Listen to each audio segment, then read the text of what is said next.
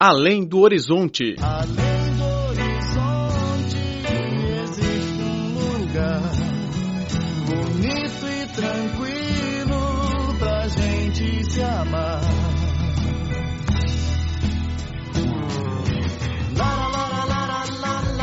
Olá, caro ouvinte, bem-vindo a mais uma edição do Além do Horizonte. Sou Laura Lee. No programa de hoje temos uma reportagem sobre a maior cadeia de livraria estatal chinesa, a Livraria Xinhua, que celebrou este ano o seu 80 aniversário. Desde sua origem em 1937 na montanha Qingliang, na base revolucionária de Yan'an, no noroeste da China, a livraria tem conservado a memória mais vívida dos chineses sobre a leitura. Hoje, com o impacto das livrarias virtuais e da leitura online, a instituição já não conta mais com seus dias de ouro, mas o interesse de ler livros nunca para de ser transmitido entre os clientes de diferentes cidades.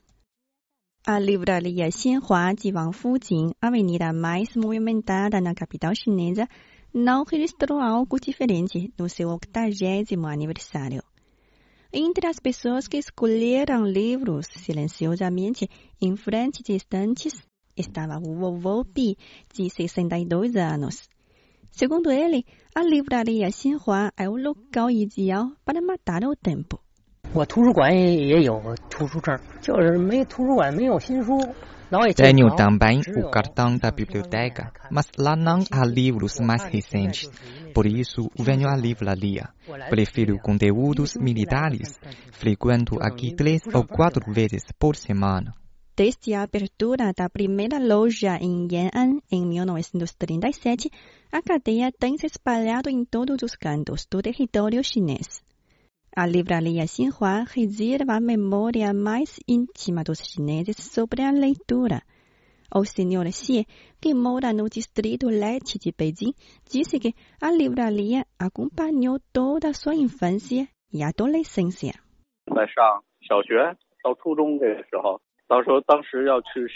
Quando frequentava a escola primária e secundária, sempre fui à livraria Xinhua. Lá comprei os dicionários li livros de animação como Doraemon ou as ficções de artes marciais. Nos últimos anos, com a alteração do costume de leitura dos chineses e a compra de livros online, a cadeia Xinhua não escapa de uma crise de sobrevivência. Hoje, mesmo com mais de 13 mil dependências, a livraria tem um número bastante reduzido em comparação com o registro na Era de Ouro. Um levantamento realizado em 2016 mostra que cerca de 70% dos chineses preferiam a leitura virtual e a percentagem do grupo que leem livros em papel não chegou a 60%. Para enfrentar essa realidade, as livrarias físicas estão apostando na mudança. Um funcionário que trabalha por 10 anos na cadeia Xinhua disse que ele está otimista com o futuro da livraria. 我觉得用不了多久啊，还会回归实体店， 只不过就是互联网加实体店。 Acho que não vai levar muito tempo para que as pessoas voltem às lojas físicas, que têm um novo modelo em que participa a internet. A loja física fornece serviços e experiências para clientes, enquanto a rede eletrônica é responsável pela grande parte de vendas. É um modelo que combina a loja física com a internet. Para uma cidade, a livraria é parecida com um cartão de visita. A designer alemã Helga Klaus procurou na livraria Xinhua livros sobre a pintura chinesa. Ela diz que frequentar a livraria é um dos meios mais importantes para conhecer a cultura de uma região ou país. I'm looking for the books about Chinese painting and I am glad to see Estou procurando os livros sobre a pintura tradicional chinesa. Estou satisfeita ao encontrar tantos livros na matéria. Os livros não apenas mostram as técnicas da pintura, como também fazem parte da arte chinesa. Tenho certeza de que não existe na Alemanha uma livraria como essa. Que exibe dados livros sobre a pintura regional. Os livros da pintura aqui têm um grande número e variam entre diferentes artistas. Cinemania, a paixão da China pela sétima arte.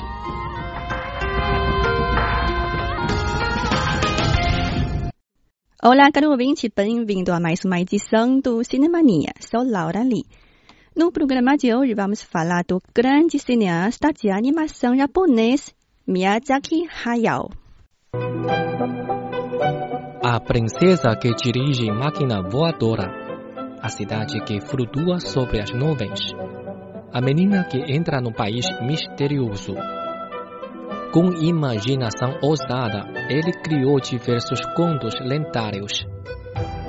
Durante cerca de 30 anos, Miyazaki se retirou e voltou ao palco por oito vezes. Com 75 anos, continua avançando na carreira de filmes animados.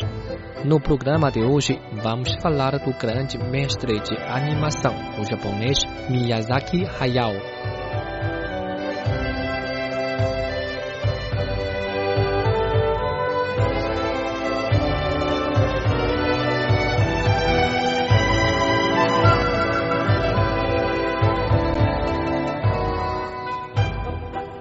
Nascido em 1941, Miyazaki Hayao iniciou a carreira de animação em 1963, quando tinha 23 anos.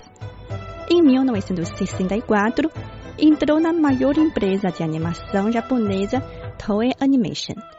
Lá passou o período mais difícil da sua carreira por não ser apreciado pela empresa. Em 1984, Miyazaki mudou para a editora Tokuma Shoten e alcançou uma posição inabalável no mercado dos filmes animados com a obra Náutica do Vale do Vento.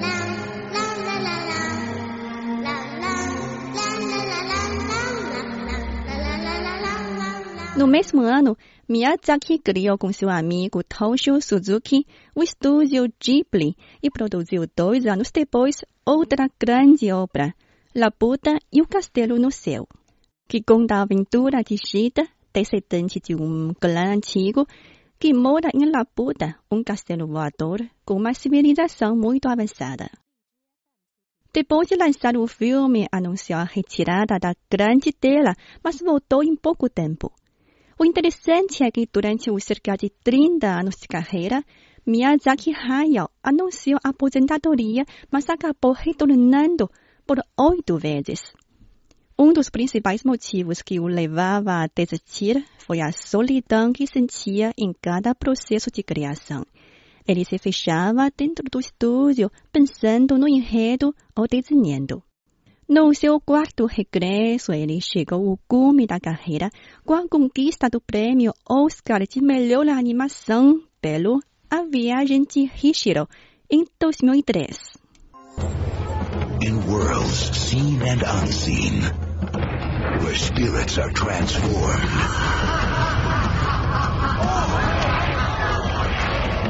and sorcerers rule. The Baba controls you by stealing your name. If you completely forget it, you'll never find your way home. Your name belongs to me now. One girl's future depends on her judgment. Aren't you getting wet out there? I'll leave the door open for you. Her courage. It's Haku! He's hurt!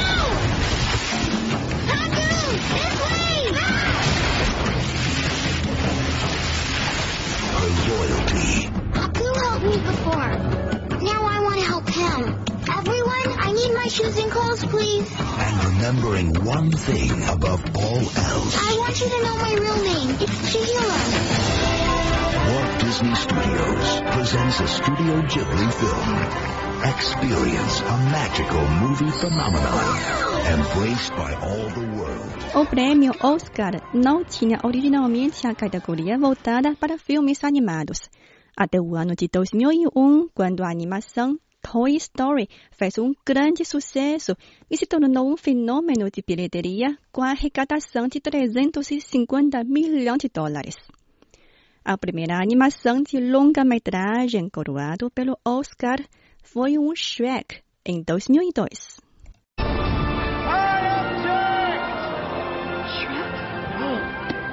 Oh, now what does he want? I, uh, I mean. Oh, this is precious.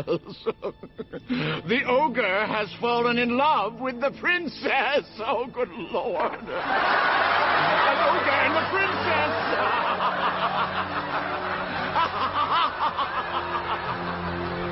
Shrek, I wanted to show you before.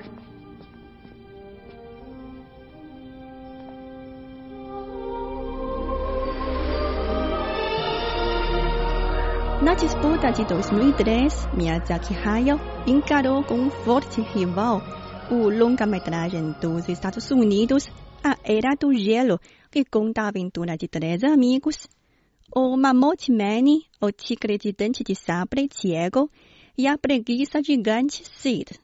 O filme japonês foi vencido na intensa disputa. Tell me that was your stomach. I'm sure it was just thunder from underground?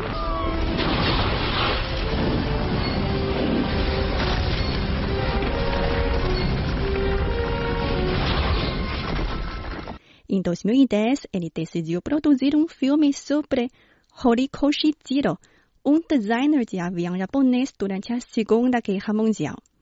A ideia de Miyazaki foi reprovada por todas as pessoas ao seu redor que disseram que o filme poderia gerar fortes críticas por ser suspeito de embelezar a guerra.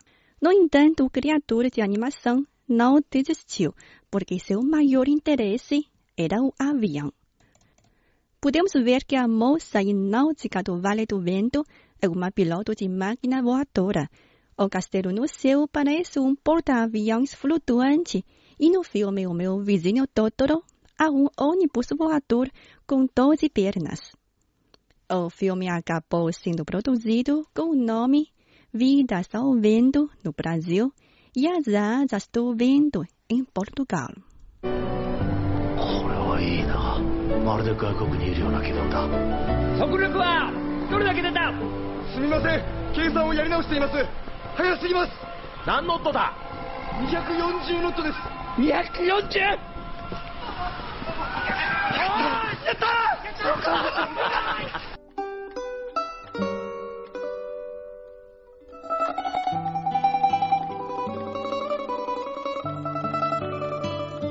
お filme é uma biografia ficcionalizada de Horikoshi Jiro, o designer do avião de caça Mitsubishi A6M0, que foi largamente usado pelo Japão na Segunda Guerra Mundial.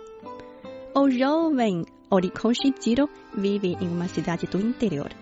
Ele anseia em se tornar piloto de avião, mas sabe que nunca conseguirá por conta de sua miopia. Em uma noite, Jiro tem um sonho onde encontra Giovanni Caproni, um engenheiro aeronáutico italiano. Jiro decide projetar por inteiro um avião e vê-lo voar é a sua meta de vida. Depois de se formar em engenharia numa universidade de Tóquio, Jiro e seu melhor amigo, Hiro Onjo, conseguem um emprego numa empresa de aviação. Os dois projetam e desenvolvem um avião de combate para o exército. Porém, os testes falham e o exército acaba por se desinteressar pelos serviços da empresa. Jiro divide seu tempo entre o trabalho e a esposa Naoko, que sofre com tuberculose, mas o trabalho com frequência acaba por ser privilegiado. Um dia, Naoko vai embora e deixa uma carta de despedida. Enquanto isso, Jiro está absorto ao ver o teste do avião que projetara. O avião é surpreendente, mas uma forte rajada de vento tira sua atenção do teste. um indicativo de que sua esposa faleceu.